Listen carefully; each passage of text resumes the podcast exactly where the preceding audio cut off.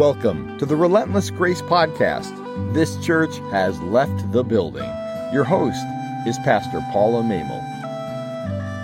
Welcome to Relentless Grace, a podcast for people who are seeking an authentic, unbridled faith connection with Jesus that is relevant in the 21st century. Whether you have been bruised by organized religion and walked away, or are still engaged but looking for a way to deepen your spiritual journey, Relentless Grace is a podcast to connect with your spirit. Each week, I try to make connections between the timeless Word of God and the reality of our everyday lives through reflections on the Word and ways to implement your faith in your daily life.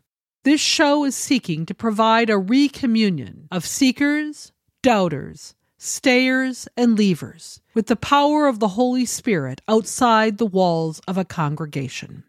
This church has left the building. This week on Relentless Grace, we are winding down our study of the Shepherd's Psalm, our second to last episode. Our focus today is the passage that says, Surely goodness and mercy shall follow me all the days of my life. We're going to focus on what it means to be pursued by God's goodness and mercy, and also what we have following in our wake what we leave behind us. It's a reminder that God will never let us go, and a reminder that we are called to share that same grace with others. I hope you enjoy the episode. Romans 8, verses 31 to 35 and 37 to 39. What then are we to say about these things? If God is for us, who is against us? God did not withhold his own Son, but gave him up for all of us. How will God not with Christ also give us everything else? Who will bring any charge against God's elect? It is God who justifies. Who is to condemn? It is Christ who died, or rather, who was raised, who is also at the right hand of God, who also intercedes for us. Who will separate us from the love of Christ? Will affliction or distress or persecution or famine or nakedness or peril or sword? No, in all these things we are more than victorious through God who loved us. For I am convinced that neither death nor life, nor angels, nor rulers, nor things present, nor things to come, nor powers, nor height, nor depth, or anything else in all creation will be able to separate us from the love of God in Christ Jesus our Lord. What are you sure of? Absolutely sure of. Something that nothing, nothing can alter your belief that it will happen. That the sun will rise in the east and set in the west. That gravity remains in place what are you absolutely sure of? We live in a time when there's so much uncertainty, so much that we thought we could be sure of, so much that we were certain would remain that way. And lately, so much has just gone up in the air. I mean, recently there was a tropical storm on the west coast of the United States. That's not supposed to happen in uncertain times with change afoot everywhere. Today we come to the part of Psalm 23 where the psalmist David talks about the one thing that he is sure of. Surely goodness and mercy shall follow me all the days of my life. The word we translate as follows in this text is the Hebrew word radap. That means to pursue or chase down. And in this text, David is saying that he will be pursued or chased down by goodness and mercy. That seems an odd thing for David to say that he is being pursued by. Because throughout his life, he had been pursued by other things, other things that were not nearly as positive and good. His best friend was Jonathan whose father was Saul. David was the musician for Saul, and they had a close, tight knit relationship. And yet things changed, and Saul pursued David, seeking to kill him. And then, as David ascended to king, his followers killed Jonathan, his best friend. He had been on the wrong end of many pursuits. At one point in his life, David fled from Absalom, his son.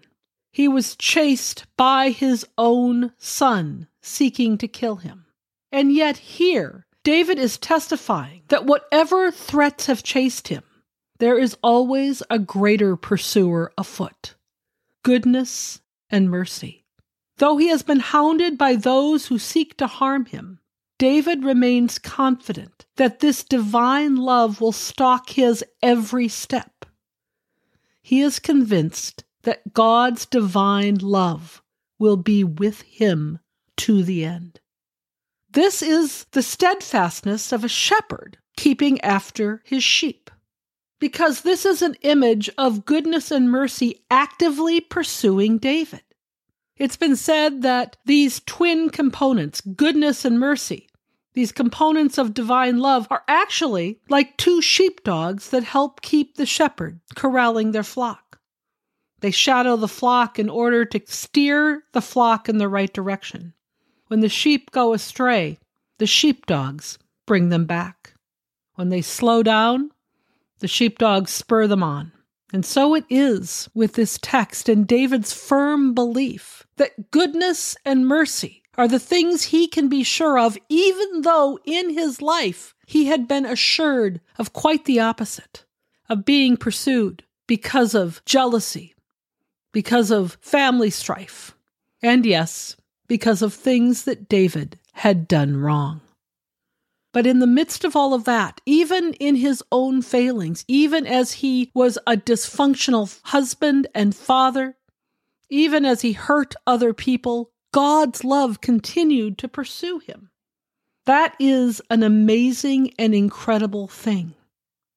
And David's focus on this being so personal reminds us of the same thing of a God who will pursue us with those two same qualities goodness and mercy. In other words, God's goodness and mercy are something that's going to follow us, pursue us, not let us go. They are not passively hanging around behind us. God's goodness and mercy are actively pursuing us. Like a lion hunting its prey, the goodness and mercy of God hound us and God is the one chasing us. There is no escape. We will find ourselves caught up again and again by the mercy and goodness of God. And what do these words mean? The word goodness comes from a Hebrew word that means beautiful or pleasant. It represents the attractive way with which God shows love for God's people. God is good in character and flawlessly good in actions and therefore God can only do good for the flock. This demonstrates God's care for us. Remember, in the beginning, it was good. That's how God created the world, and that's what God desires for us that which is good, that which is right. One of the pieces that I hold on to deeply within my being is something I heard once that said that God promises that it will be good in the end. And so if it's not good, it's not the end. That doesn't mean that everything that happens is good. It doesn't mean that everything that goes on is positive or wonderful. But what it does mean is that God is continually working toward what is right and good. That God never ceases to try to bring us into that point of goodness. I think of the folks that I work with in South Sudan. They live in Uganda in refugee camps.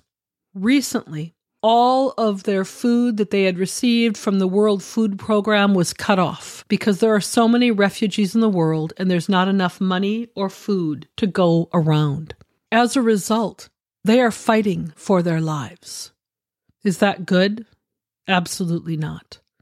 And yet, these people retain a sense of joy and hope in the midst of a completely hopeless situation because they trust in the goodness of God, because they trust that God will provide, and that in the end, God's goodness triumphs.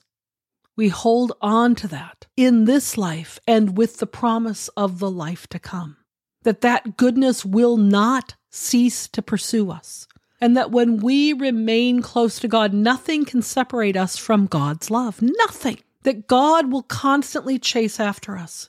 When things have gone wrong in my life, when there have been struggles and difficulties, sometimes it's been easy to just want to quit. But I've trusted that when I trust in God, God will redeem all that happens. That is that goodness. What does that mean for us? Well, that goodness can be seen in so many places. God's provision may look like a friend sharing a bag of flour when we don't have anything. The government offering financial assistance when there is a challenge, like there was during the COVID crisis. A church coordinating emergency housing solutions or responding to disasters opportunities to connect and find community, places where we can be the hands of God. Those are examples of God's goodness pursuing us. There are times in our life that test our confidence in the care of Christ. There are occasions when the chips are down and life is more than a list of pious platitudes, when life seems to crumble and fall apart. But at those moments, we can see that God's goodness is pursuing us. When we see God acting in the midst of utter calamities, when we trust that God will lift us up when the world tears us down. And one of the reasons we are able to do that is because we believe in the mercy of God. The word mercy means the unfailing, steadfast covenant love of God. This word has to do with words like grace, kindness, loyalty, and faithfulness. That is who God is. God is merciful to us, forgiving, showing us grace, showing us steadfast love, love that will not let go.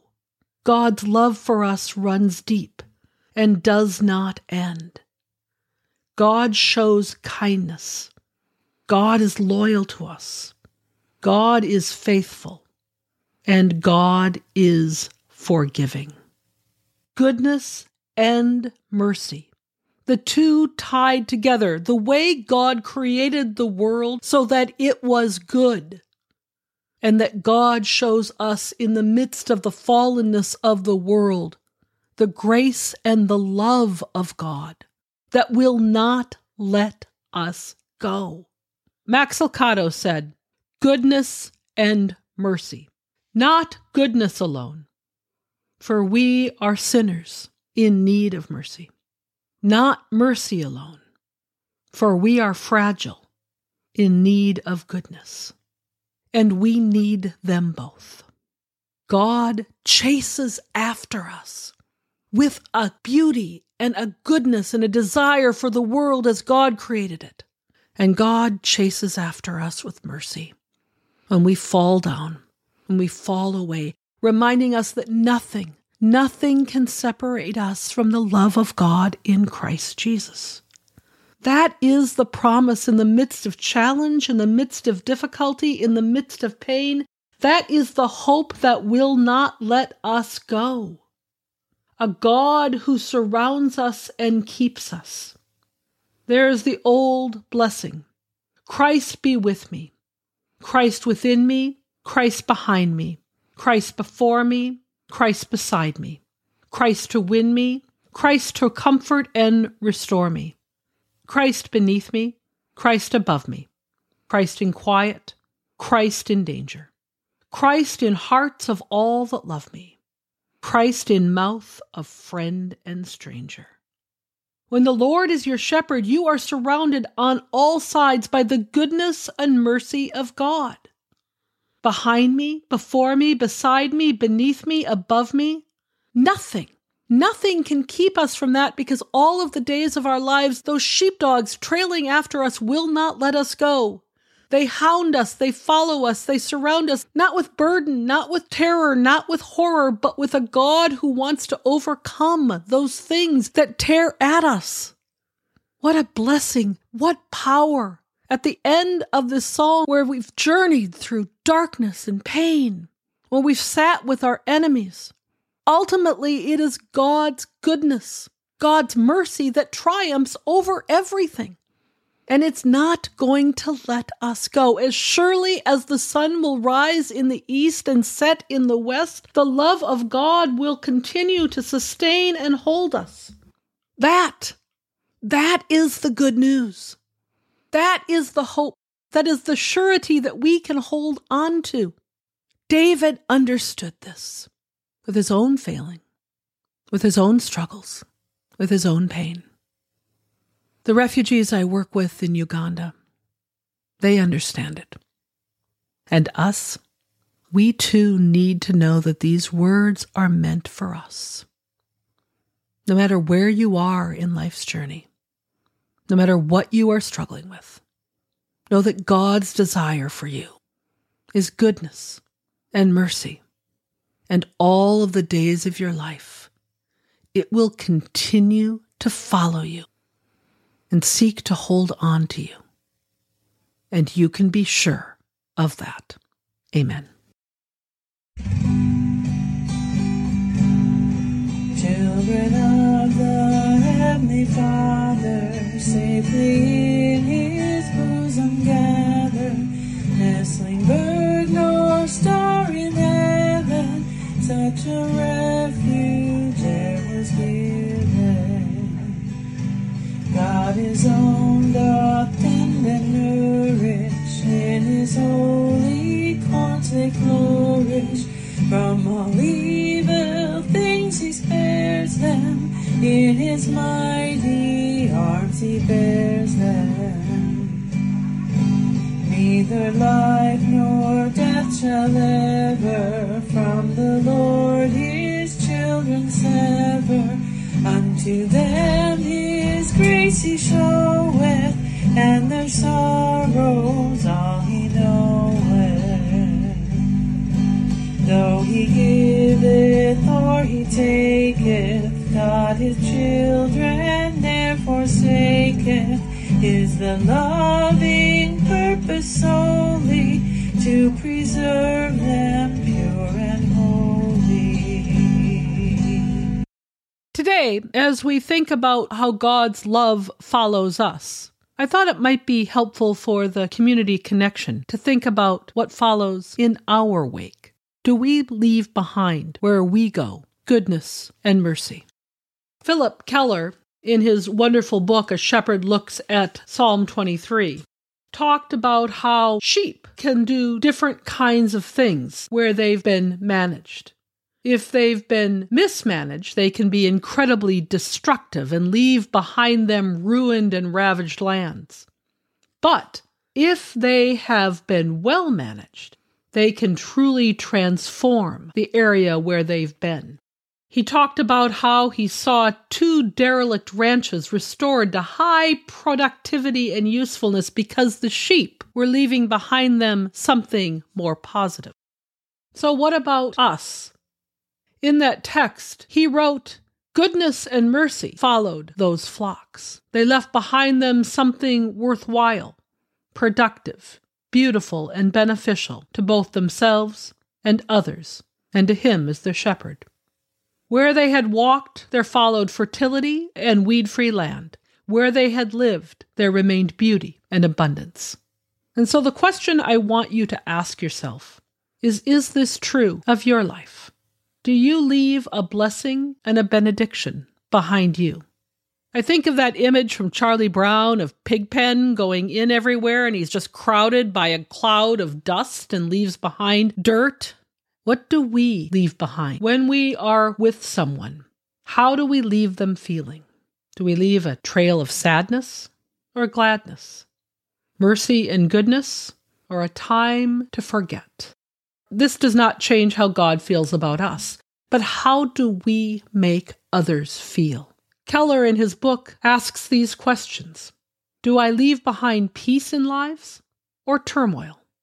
Do I leave behind forgiveness or bitterness? Do I leave behind contentment or conflict? Do I leave behind flowers of joy or frustration? Do I leave behind love or rancor? When we are following the shepherd, we are called to leave behind the grace of God. We're going to mess up, we're going to fail. But what are we trying to leave behind? What trails after us? Do we respond to others with compassion and grace and forgiveness? Or do we extend the mercy that we have received? Do we show love and grace? Or do we show anger and resentment? Keller wrote in his book, It is the lack of love among Christians which today makes the church an insipid, lukewarm institution. People come to find affection and are turned off by our tepidity. Keller wrote this book in 1970. But that is still so true today. When we encounter someone, do we leave them with a blessing? Do we leave them with goodness and mercy? I invite you to think about that, to pray about it, and to determine in your own life how you are responding to the grace and goodness of God. Are you blessed to be a blessing? What is lingering when you leave? To be a Christian, it is a two way proposition. We have been blessed and received forgiveness. So we are called to forgive others as we ourselves have been forgiven to show grace as we have received grace, and to extend love as we have been loved. So this week, think about what you leave in your wake. What follows after you leave? Not to beat yourself up, because we have received that mercy from God, but to do a gut check. How are we living what we have received? We have been blessed, and we are called to be a blessing to others. Thank you for joining me today for Relentless Grace. I hope you've been enjoying this series on the Shepherd's Psalm. Next week, we will be concluding it, and our next series will be one on the Lord's Prayer. We will take a look at each piece of the Lord's Prayer and explore how it helps us both in our prayer lives and in our spiritual lives. Thank you for those who continue to share this podcast. I encourage you to let others know about it if you appreciate it, because that is the best way to get the word out. Additionally, if you wish to support this podcast, you may do so by either Venmoing me at PV or you can go to the link in the podcast notes and support me on Patreon, a way to support creators and podcasters, or you can contact me directly and I can provide other ways to provide support. I deeply appreciate those who have reached out and supported this ministry. It helps offset the costs and also helps support me as I do this ministry. As I said before and will say again, it feels awkward to ask, but it is a way to pass the plate in the cyber universe and allows me to continue to do the podcast. I'm also appreciative for all of the feedback that I have received, which I think has helped us improve over the last several months and I am always grateful to hear from listeners. When you contact me, I put you on a prayer list, and I continue to hold you in prayers. I would like to thank Dan McKnight, our announcer, my sister Gretchen Mehmel, who read the scriptures, Camy Wenberg, my high school classmate who provides such wonderful music, and my old camp friend Ruth Skinner, who sings the closing song. If you are interested in being a reader or singing on the podcast, please let me know. It's a joy to let others take part in this ministry. And finally, I send you with a blessing. For you shall go out in joy and be led back in peace. The mountains and the hills before you shall burst into song, and all of the trees of the field shall clap their hands. May you know that joy, and know that God's goodness and mercy does follow you. When we walk with the Lord, we are given that assurance all the days of our life. You shall go out with joy and be led forth with peace. The mountains and the hills will break forth before you. There'll be shouts of joy, and all the trees of the field will clap, will clap their hands. And all the trees of the field will clap their hands. The trees of the field will clap their hands. The trees of the field will clap their hands as you go out with joy.